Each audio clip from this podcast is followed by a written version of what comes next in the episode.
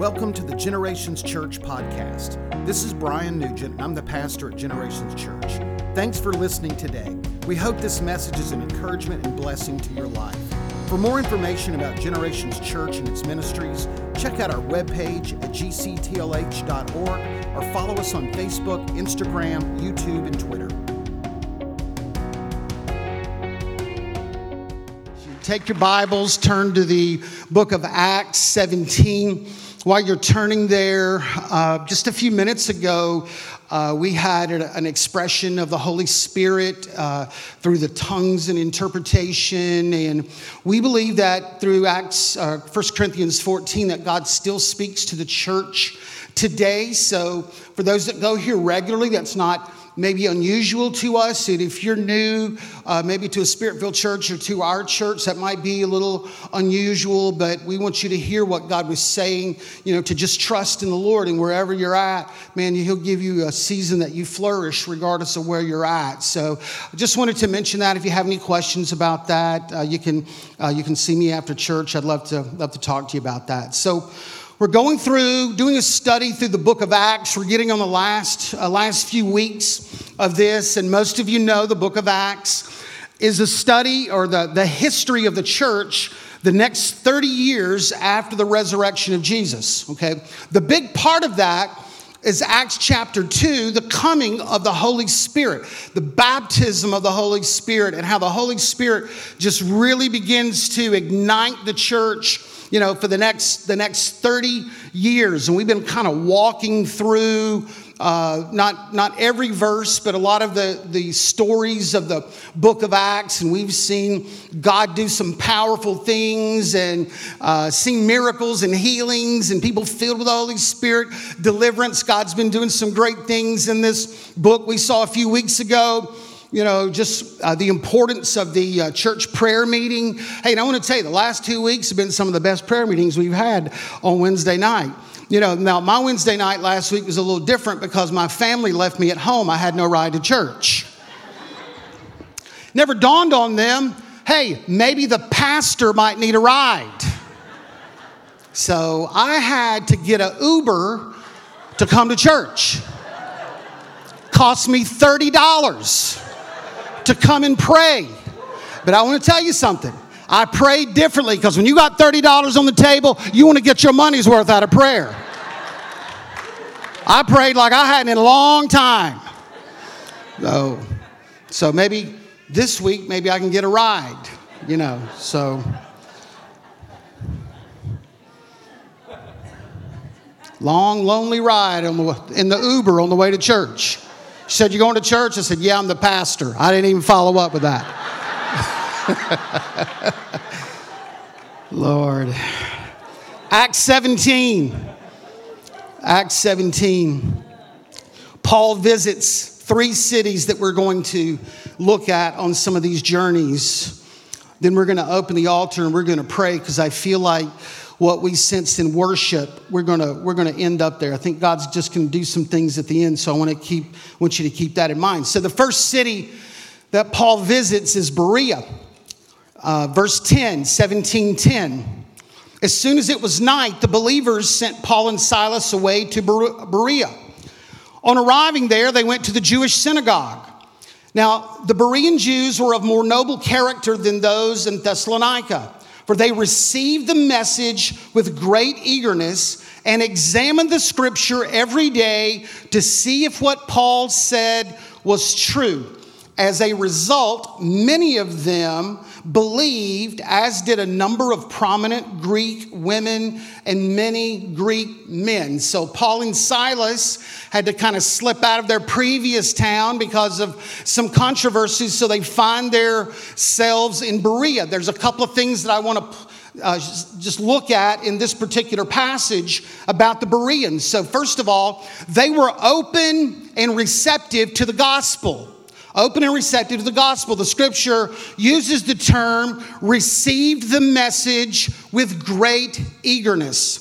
Can I just remind you sometimes that there are people in our lives that are open to the gospel. They are open, you know, to an invitation to church. We feel like, you know, every time that we invite somebody or witness to somebody, it's a fight, it's a brawl, it's spiritual warfare. But can I tell you that there are people in the world, they are not anti-church. They are not cynical about church belief or church behavior in any way. They are just open to the gospel. They are looking for a connection. They are looking for an invitation. They are open to religious dialogue as well. You know, there are times too, and I want to remind you, when we talk about people being open, that we've prayed for people to come to the Lord, to come to faith in Jesus Christ. And there are times that that prayer is answered and their heart is open and their ears are attentive to that. And it's in that moment we need to walk in and build that relationship, make that invitation when we see that openness in their life. So that happens. But also there are people out there in the world who are looking for some hope. There are people in the world that are looking for an invitation to church or somebody that is a believer. Sometimes people are praying, you know, just kind of to themselves, Lord, you know, help me, lead somebody, you know, to me. I talked to a person on the phone that had visited, you know, recently, and they said, hey, I've been out of church since the pandemic. I haven't been back in church. I just knew in my own heart, God was just speaking to me that it was time for me to get myself in church. So I just want to remind you that there are people out there that you don't have to wrestle and fight with. They are open and receptive to the message of the gospel or an invitation to church, because some of them are looking to get themselves back in church. And I want to say, especially post-pandemic, everything's kind of faded. Things are kind of getting back to normal and people are ready. And they're not just trying to find a place to go to church, but on a bigger level, they're trying to find their way back to God and to connect with God. So I just want to remind you that there are people that are open like the Bereans. They were just, man, their door was open and they were receptive to the gospel. So the Bereans were open and receptive, but they were also curious about the scriptures and the search for truth. They were curious about the scriptures and the search for truth. The scripture even uses the term examined. Examined. So define that word for me. What does that mean to you when it says they examine the scriptures? So the definition of that sometimes would be like when we say examine, maybe it would be like a medical reference that the doctor is looking closely. He's asking questions. So they just, excuse me, they just didn't read. Man, they're examining, they're looking, they're asking questions, they're curious. If there's something they don't understand, they are following back up with that. And I just want to remind the church world too, how important it is for you and I to have God's word as part of our life, and that we follow, you know, kind of the Bereans, you know, with examining the scripture.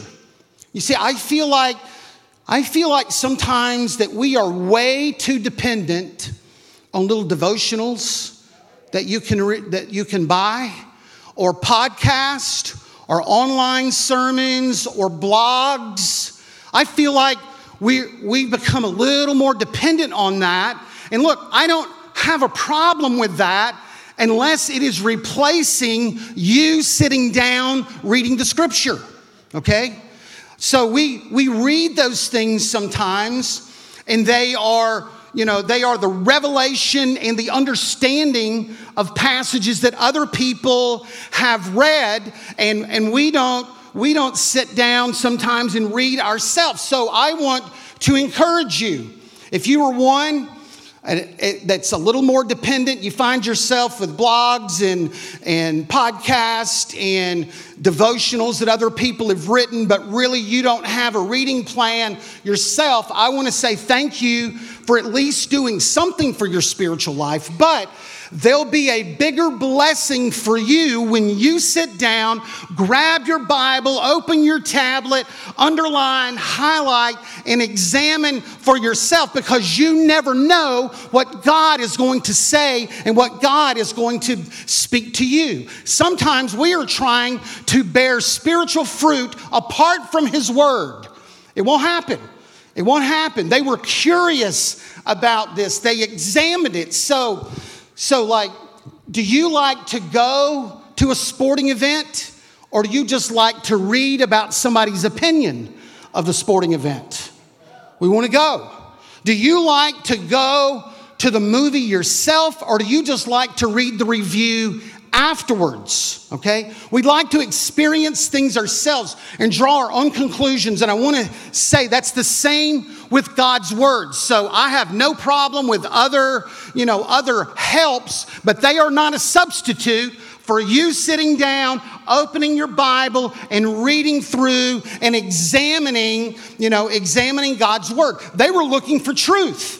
They were trying to establish the truth of God's Word from Paul's teaching. And I want to tell you, if you are going to allow your truth to be established outside of the Scripture, man, you are headed for trouble, because truth does not move by the whims of social media, because that's where a lot of people, get their belief and understanding about life, and is from the culture and social media. They think those that have the most followers establish the greatest truth. And I'm telling you, there's nothing further from the truth than that. Okay, so be a person that reads the Bible. And then the end of that, and I'm going to move on, said, as a result of them reading, many people believed, and also a number of prominent Greek women and men as well. So sometimes we forget about the power of God's Word to convert the heart.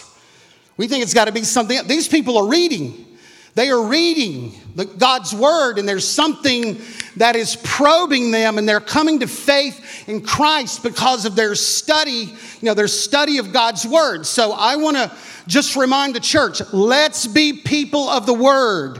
There is no substitute for God's Word, His God-breathed, God-inspired Word. And if you don't have a reading plan, I'm not here to, rebuke you or make you feel bad, but I want to encourage you. Tomorrow, all right, start with the Gospel of Mark. Just start reading through the life of Jesus. Do a chapter a day if you want. Take your pen or highlight on your page things that stick out to you. Go to the book of Mark. Read the book of Acts. Read the book of James. Read the book of Ephesians. Start reading that yourself. Let God speak to you yourself. So if you're here today and go, man, I haven't done devotions in a long time. I haven't read in a long time. That's okay. That's okay.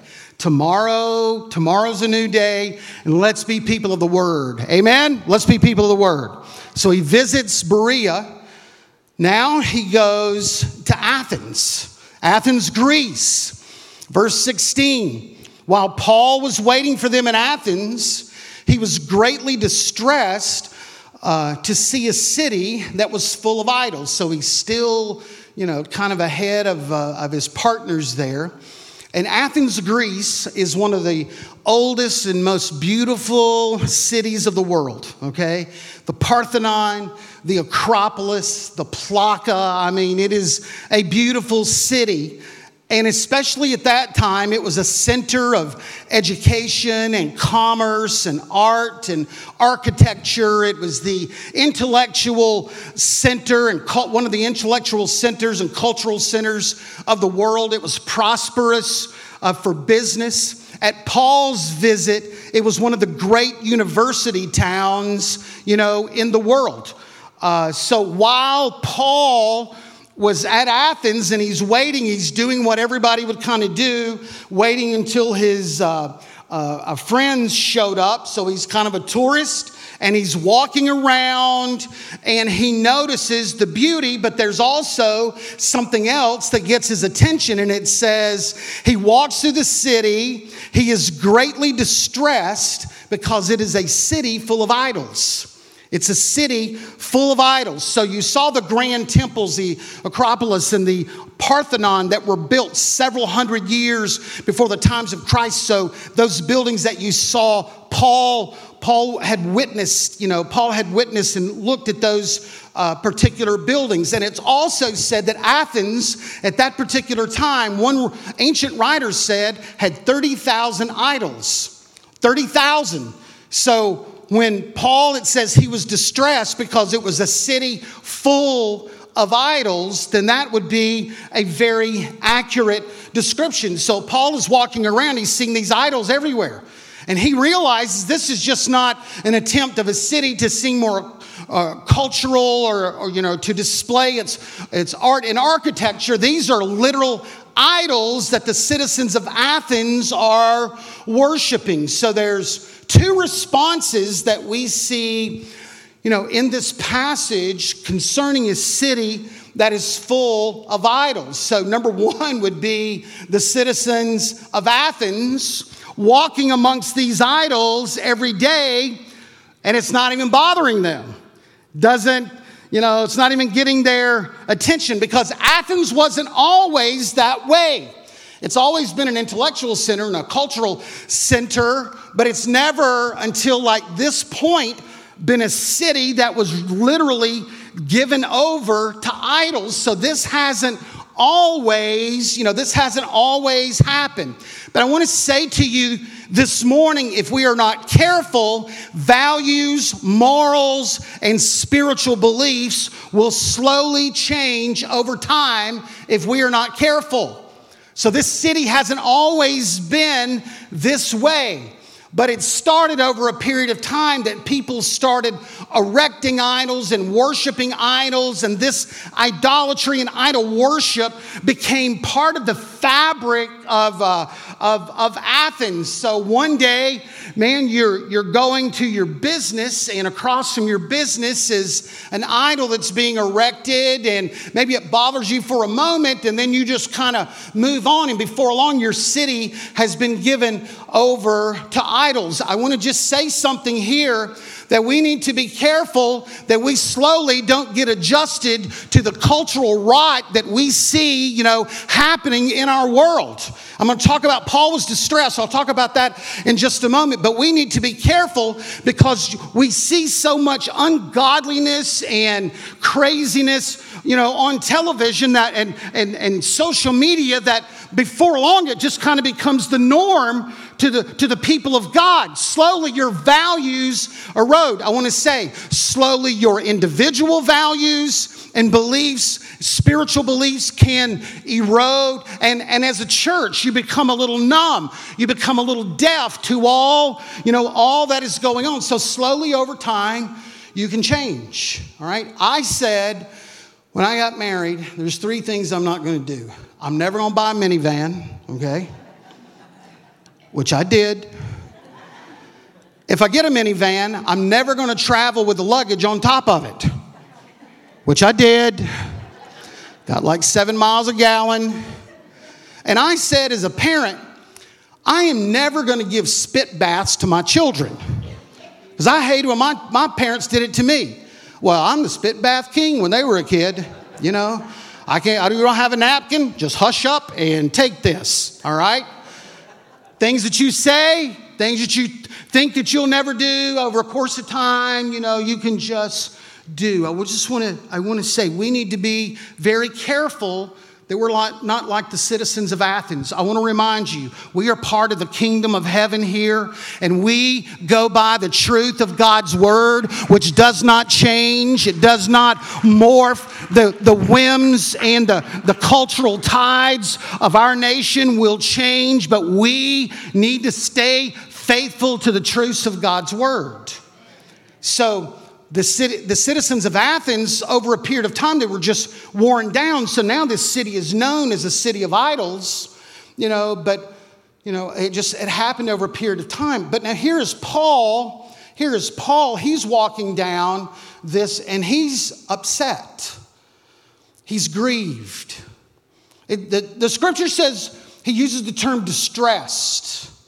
And I want to tell you, it's a very godly thing sometimes when you feel this uncomfortable, feeling that the Holy Spirit will put on your heart. There's a grieving. There's a sadness. There might be also with that a little anger of the Lord that comes with, when we see that he was not impressed, that with this religious architecture, but he realized these were literal idols that people were working. So he are worshiping. So he's grieved. He's distressed. He's mourning. I want to tell you, I get really irritated with my country sometimes. I love my country. If I knew the whole song, I would sing it. It's proud to be American. Okay, I don't just know the first line. So I love my country, but I'm very grieved by what I see happening. I'm very grieved by the way that God has blessed this nation over the last 100 years. And we have moved away from God and turned our back on God. And I'm grieved. I get angry sometimes. I get like Jonah, like he looked at Nineveh. And the Lord said, go to Nineveh. And he's like, I don't want to go. They deserve what they're getting. Sometimes I feel that way. Lord, we deserve whatever happens. We deserve. Paul was grieved, but I want to say this. He was upset, but he was also broken. He wasn't like Jonah that said, I don't want anything to do with them. Paul determined in his heart, what this place needs is a revival. So sometimes we get very angry with what we see and culture and social media and we don't need to curse the nation. We need to pray for revival. He didn't just walk away from that. Paul took some steps to bring about change in that city. So I want to tell you, if you were like me and you feel a little upset and irritated with the secularism and the sensuality and the materialism of our nation, man, we don't need to just be angry and fold our hands and go, you get what you deserve. Man, we need to pray for revival in this nation, revival in this land. So he can't wait any longer. So he walks straight to the synagogues. Because he's just not going to curse the darkness, man. He's going to be an answer for change. He goes to the synagogue and he starts having conversations. He goes to the marketplace, down where they buy groceries. He starts, he starts going there. He's meeting with religious people. He's meeting with secular people. Verse 18. A group of Epicurean and Stoic philosophers begin to debate with him. Some of them ask, what is this babbler trying to say? Others remarked, he seems to be advocating foreign gods. They said this because Paul was preaching the good news about Jesus and the resurrection. So there are two people that he runs across with two worldviews that were prominent at that time. But maybe it sounds a little similar to the time that we live now. The one were the Epicureans. They believed that life is about happiness, pleasure, and sensuality. They believed in living happy now and dying happy. They didn't worry about the afterlife. It was all about a life of self-gratification and what makes me happy. Sound familiar? It might have been a worldview from 2,000 years ago, but it's still prominent, here today. Because we live for comfort and pleasure. Comfort and pleasure. That's like when you decide to go on a diet, it's the most depressing day of the week, right? I mean, we should be happy. We want to be a little more healthier, so we should be happy with that. But no. You let the first bowl of Brussels sprouts and water sit in front of us and we're in a long-term depression. Because we're not built in this society. We are built for comfort and pleasure and whatever I want to do. So that was one worldview that he faced. Sensuality, pleasure, have fun right now. Don't think about tomorrow. The other was Stoics or Stoicism. It means reflective, analytical, given to thought, ideas, logic, or reason. So the Stoics, and we use that term sometimes when people, don't have a lot of emotion. We say that is Stoic. Really, it just means thoughtful, reflective, analytical, logical, with reasoning. So they live their life with life equations, like 2 + 2 = 4, karma. You get what you deserve. Fatalism, whatever happens is supposed to happen. They live their life by logic and reasons and certainty, rule the day based on your particular belief. There was no allowance intellectually for faith and belief at all. So Paul, he encounters people that are believing those two worldviews. So they go, all right, let us bring you to a meeting. We want you to speak at a meeting of all of the academics. It was a university town. So this is where, it's called Mars Hill. It's where the people gathered, the intellectuals, the elites, the academics. They all gathered. They brought him to address these people. I've been to Athens twice. I went to Mars Hill both times because I love this story. This is one of my favorite stories of the Bible. So he goes to Mars Hill. And you've got all of these academics, all of these elites, all these philosophers, the Epicureans, the Stoic, and Paul begins to address them. Now, this is the same place, if you like world history, that Socrates, Plato, and Aristotle, Mars Hill, the same place where they gave their life philosophies that have worked its way into our thinking. So, verse 22, I'm going to read you his message. It's about 10 verses.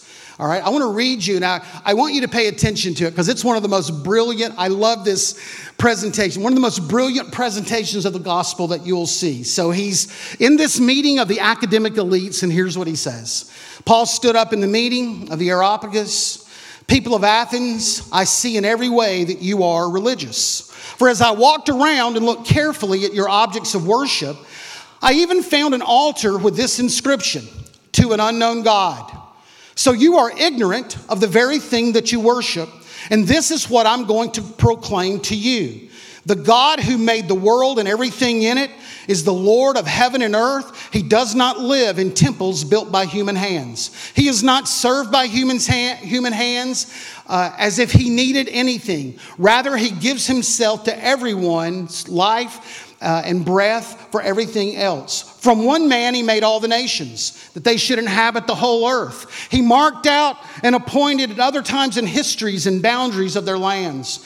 God did this so that they would seek him and perhaps reach out for him and find him, though he is not far from any one of us. For in him we live and move and have our being. As some of your own poets have said, we are his offspring. Therefore, since we are God's offspring, we should not think that the divine being is like gold or silver or stone, an image made of hand, or a human design and skill. In the past, God overlooked such ignorance, but now he commands people everywhere to repent. He has set a day in which he will judge the world with justice by the man he has appointed. He has given proof of this to everyone by raising him from the dead. Okay, if you got some time, you need to walk through that. That is a brilliant presentation. And the people, where he stands. So he's at Mars Hill. He just says, and I'm just going to recap it really quick. Hey, I see you're very religious. He goes in with a compliment. He goes in, kind of reading the room, sensing the room. But he also says, hey, I just saw, ironically, you have a statue to an unknown God. So you don't even know anything about the God that you are worshiping.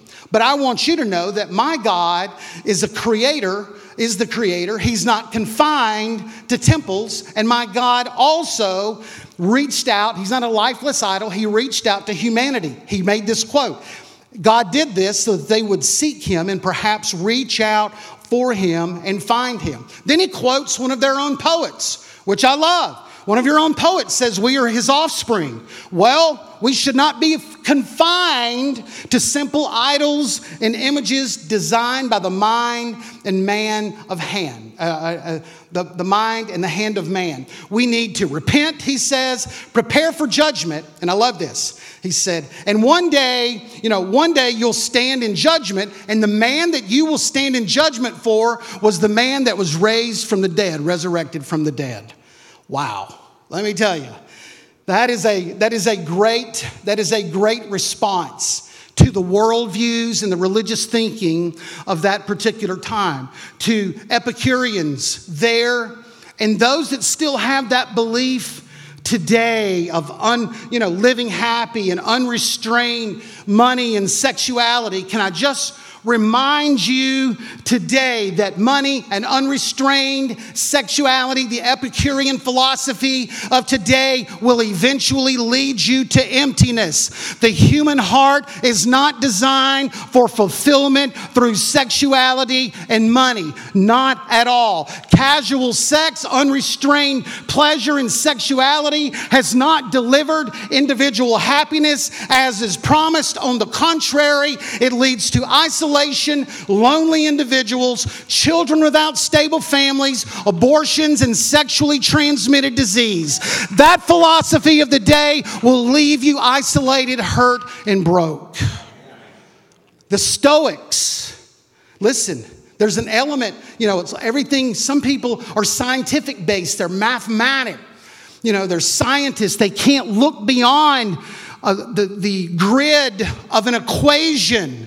But I want you to know that there's an element to the gospel called belief and faith, and it cannot be calculated or quantified by some human formula. You will miss out on all that God is saying and doing in the world and wants to do in your life because you won't even allow a little intellectual space for faith and God in your own life. You'll miss out. I want to say, college students that are here, maybe you're new to Tallahassee, new to the area, would you give them a hand? We're so glad that you're here. Maybe it's your first time living away from home and you're at church. Your mother would be very proud. I just want to tell you that you came to church. So we welcome you to Tallahassee. If you go to Florida State University, you're going to love Florida State. They had a great victory last night. You're going to love. This congregation gets very carried away with the victory over Duquesne, okay? All right? If you are a student at Florida A&M University, we welcome you. You played a great game last night. You had some adversity, but you played a great game last night. We welcome TCC. We welcome all of you here. A couple of things that you need to know about this city. Number one question that you're probably asking is, where can I get the best chicken wings? All right? That would be The Hobbit, okay? I know you can't sleep, you can't study until that's settled in your mind. So it's on Pensacola Street, so I just want to make you aware of that, okay? Another fine dining establishment we have in Tallahassee is called Woodchucks, okay? Right down the road on Tharp, all right? The good thing about Woodchucks is that you can fill up with gas and eat at the same time. And I want to recommend, start with a dead Texan, but don't try to study after that, all right? All right? There's something else that you're going to need while you're here going to school, and that's the local church. That's the local church, okay?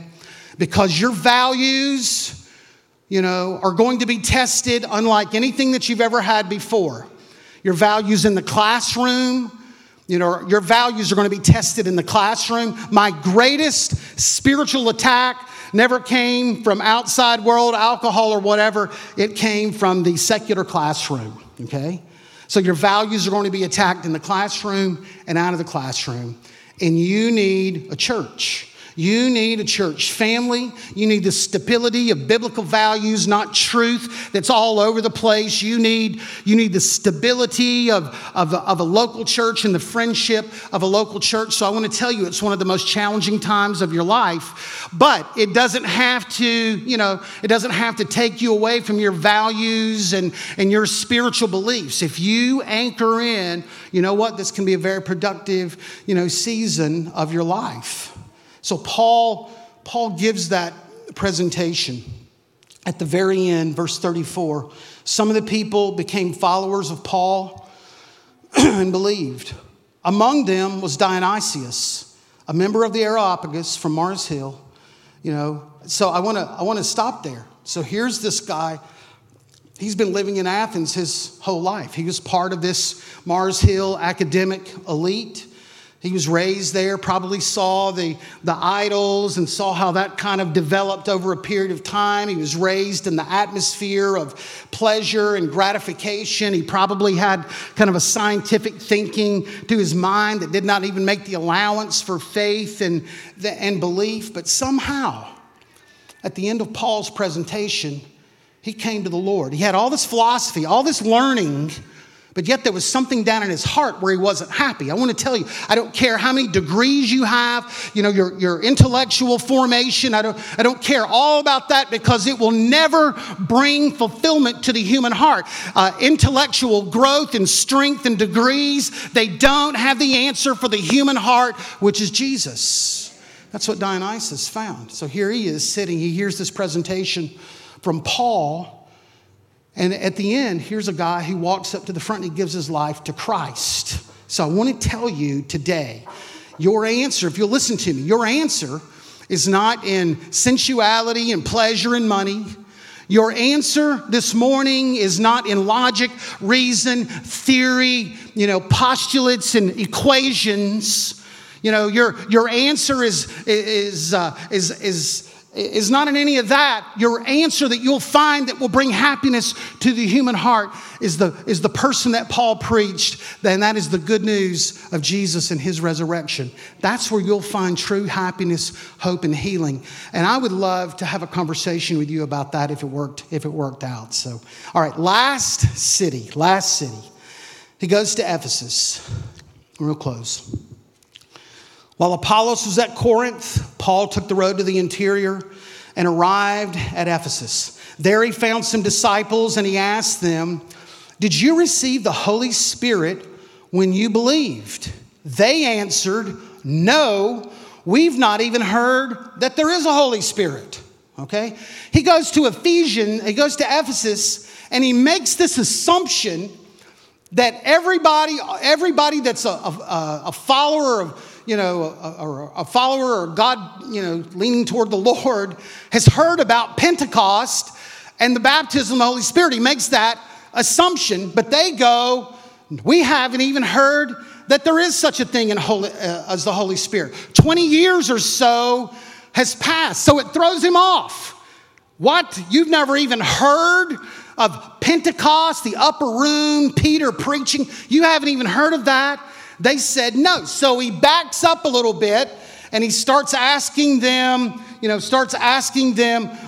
questions. So he says, "So what baptism did you receive?" And they said, "John's baptism. John the Baptist baptism." 20 years they've been, they were baptized by John the Baptist, and they've been kind of serving God in the revelation that they knew of that particular time of John's baptism. They're godly, they're praying, but they haven't really heard of anything else. So Paul in verse 4 says John's baptism was a baptism of repentance. He told the people to believe in the one coming after him, that is Jesus. On hearing this, they were baptized in the name of the Lord Jesus. When Paul placed his hands on them, the Holy Spirit came on them. They spoke in tongues and they prophesied, and there were about 12 men in all. So he can't believe that they've not even heard, about the Holy Spirit or maybe even about Jesus' resurrection. So he starts walking them through a gospel progression that I think is very good for us today. So he goes back. He He explains the gospel and Jesus and the resurrection. So the gospel progression is hearing and receiving the gospel. He wants to make sure that they are Christ's followers, okay? It's the first thing he says. Then he says, let's be baptized in water.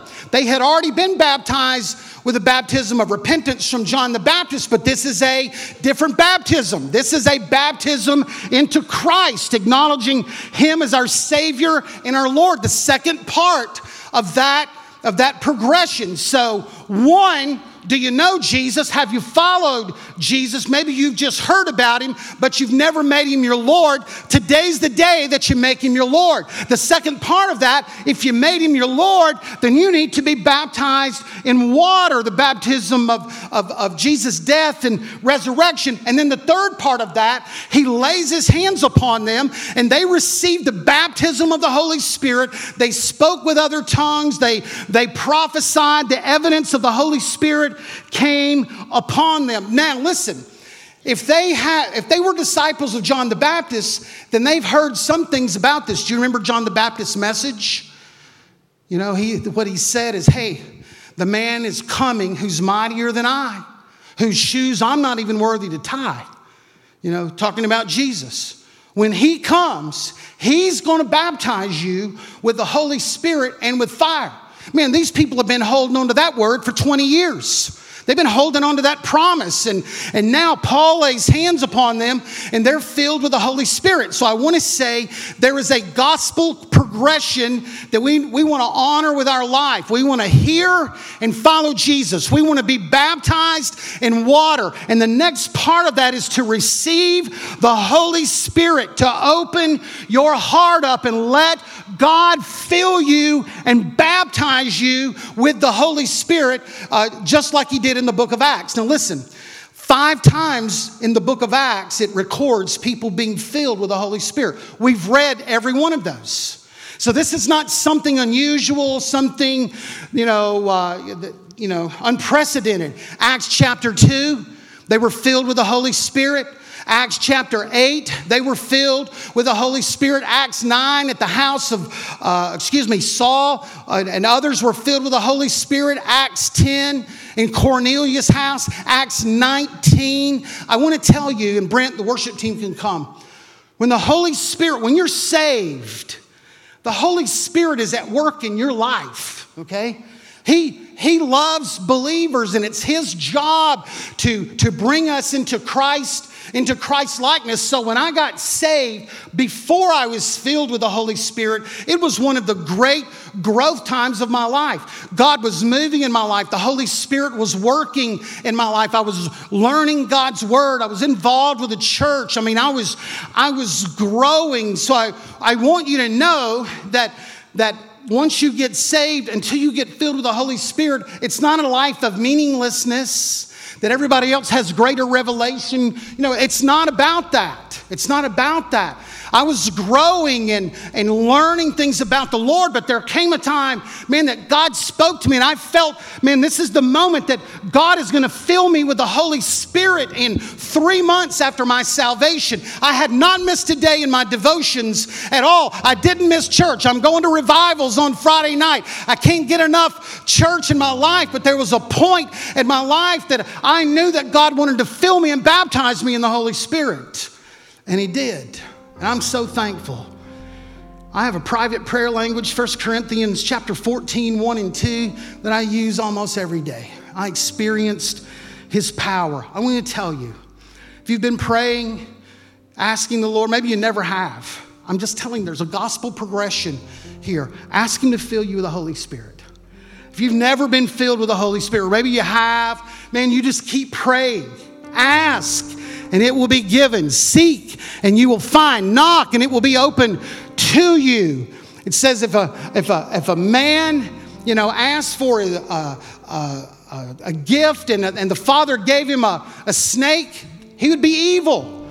He said, but the Father knows how to give good gifts to his children, so he gives the Holy Spirit to those that ask. Okay, so I want to say that. And I want to finish with Ephesians. So they were filled with the Holy Spirit. While he's there, people are sick and he started doing miracles. Paul started doing miracles. That there were people that were so sick that they couldn't even come to pray for Paul. So they would bring like handkerchiefs and things like that. He would pray over that. And I don't want to focus on that. I'm going to focus on the fact, man, that people were being healed. They were just, God was healing people through a strange thing of just praying for cloth. But that's not the big thing. The big thing is that there was, in Ephesus, man, God was doing some powerful, some powerful things. So I want to remind us as we're walking through this book today. In Acts, we have seen the emphasis out of the book of Acts. What are we learning? We've seen the emphasis on evangelism and great boldness of believers. We've seen lots of people saved in unique ways. We've seen believers do unbelievable things because of this boldness that the Holy Spirit had given. But we've also seen healings and signs and wonders in the passage, people being delivered and baptized in the Holy Spirit. So if you want to encapsulate, the book of Acts in just a few sentences, people were being saved. Believers were walking in great boldness. People were being filled with the Holy Spirit. Signs and wonders and miracles were there. People were being delivered from demons. We saw that over the last 3 weeks. There was deliverance from those that were held, those that were bound, and people filled and baptized with the Holy Spirit. So I just want you to know that the message of the book of Acts, it's still there today. God still wants to save. He still wants to give great boldness to you and I. He still heals. He still delivers. He's still baptized in the Holy Spirit. What we saw in this book is still for today. Give him praise this morning. Give him praise. Give him praise. So we're gonna close, and the worship team's gonna sing, and we're gonna believe God for those things in your life. You need to come to the Lord. You need to get closer to God. I want you to step out.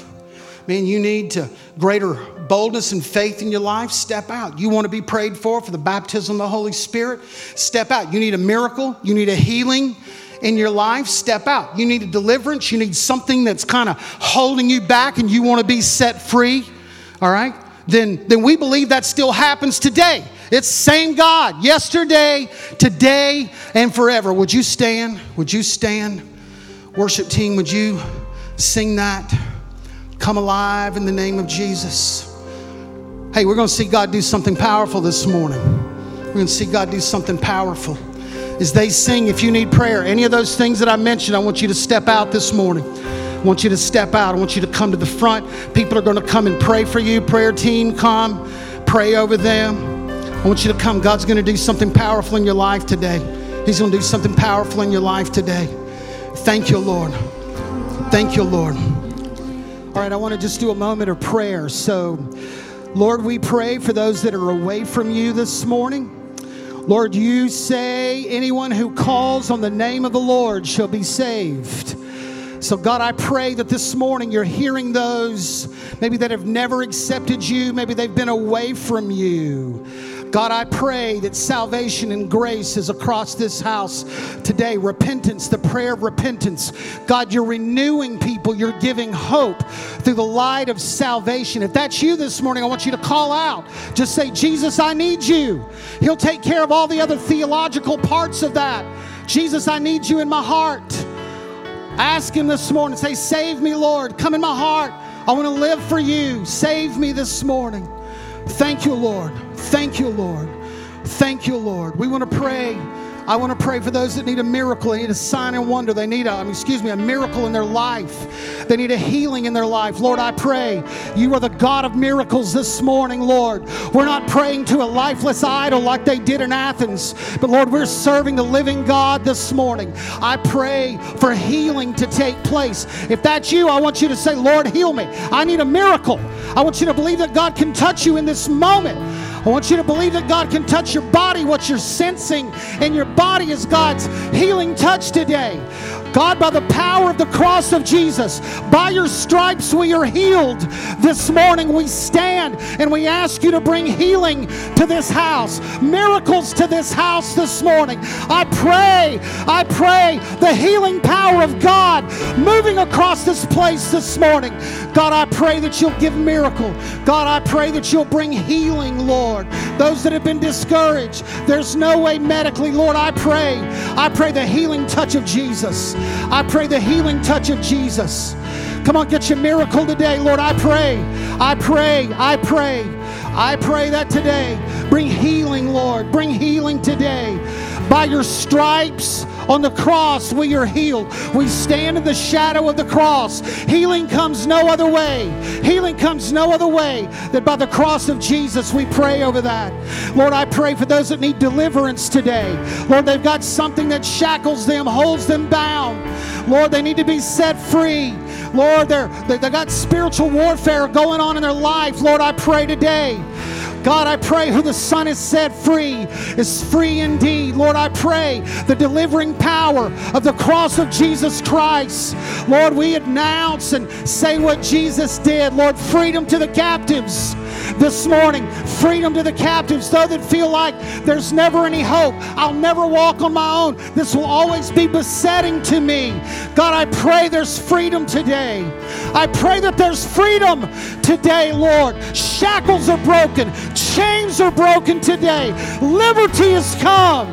Hope is restored. You're not a puppet and a slave to your iniquity. You're free, Lord. I pray today.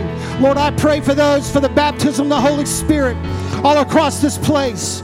God, I pray that people would reach out to you. Lord, as we see in the book of Acts, Lord, you love us. And Lord, you want to fill and baptize in the Holy Spirit. God, I pray right where they're at today. Lord, people will reach out to you. God, you will fill them. You'll fill them. You'll fill them this morning. The Holy Spirit, baptism of the Holy Spirit this morning. I say receive that today. The same faith that you got saved with is the same faith that will walk you into the baptism of the Holy Spirit. Ask him this morning, Lord, we pray. We pray, fill us with the Holy Spirit today. Baptize us in the Holy Spirit today. We need you, Lord. We need you, Lord. We need you, Lord.